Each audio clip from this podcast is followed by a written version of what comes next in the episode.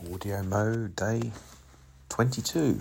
Um, had an interesting um, online meeting with my researchers, just one of our sort of regular catch ups. Um, they've been um, looking at how we can improve the performance of one of the, the techniques we use to separate um, proteins and peptides out. It's quite important being able to do that in research, particularly in the areas of drug discovery and that sort of thing. So it's been a sort of nine month project, um, testing various um, liquid phases being pumped through this material to um, see if we can separate things. We obviously need to check that the yeah, everything is, is is working.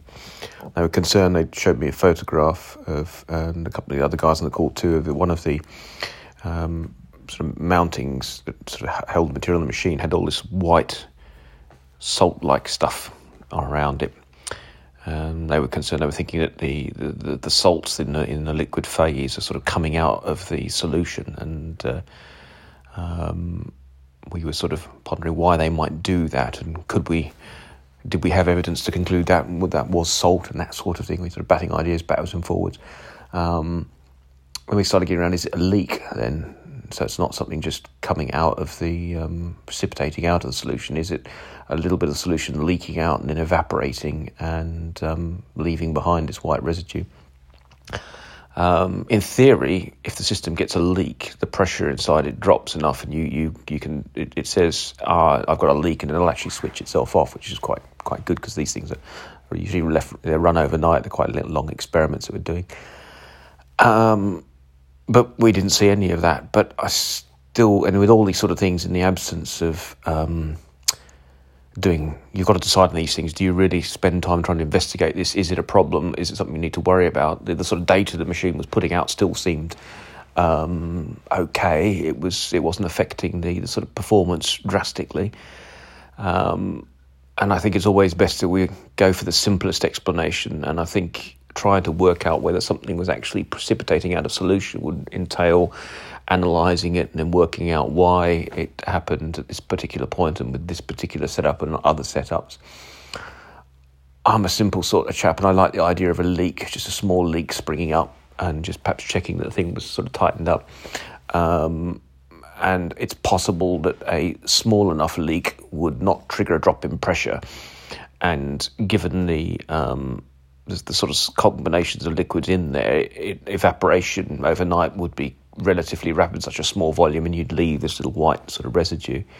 Um, if it hadn't been that, if you had sort of things, the other thing it could have been is the, the material that we were passing it through, the solid material, is a white substance as well.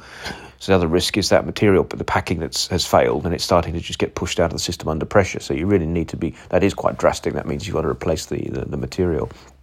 Um, so, um, given that we're coming towards the end of the project, we need to fit, finish these things off. I think we all agreed. Let's assume it's a small leak. The results coming out still look okay. Um, check that it's sort of tightened when it's put back, um, screwed back on, and just keep an eye on it. Um, it is a little bit strange that it, um, other other sort of material because there are all these little metal columns um, which are then screwed into the machine, and so we're only seeing it with one particular um, material. Um, but that again just could reflect this sort of the way the stuff's being built. So yeah, it's one of these interesting bits about when you're doing research and you're looking at an experiment when something's happening that you're not quite sure or expecting. You've got to really make that call. Is it is it something I really need to look at and examine and investigate? Because you can go down an awful lot of blind alleys if you do. Um, or is it um, something that you can safely discount and perhaps just keep a, a watching eye on it. And generally, if if the sort of particularly with machines now spewing out data, this is why you can't treat them like black boxes. If you've got an idea of what data you think the machine should be doing, that that's a really good guide. If it's giving you the data you expect, it's probably okay not to worry too much about um, uh, this particular thing and put it down to something as simple as a leak. But if you don't know what to expect and you just operate a machine like a black box, then you don't know what if, if whether it's behaving normally or not, and so you you start to chase these these um, sort of um, book up these blind alleys and chase these sort of red her- herrings, trying to work out what's what's happening. So I certainly in, instill or expect in my researchers to understand the, the, the, basic principles behind the technique that we're uh, that we're using, and that's how I was sort of taught. I mean, I was lucky in revealing my age here. The machines were far less automated, so we had to do a lot more manual um, working. Whereas now they are much more automated. But it doesn't mean you, you don't need to know whether it's telling you good data or, or bad data.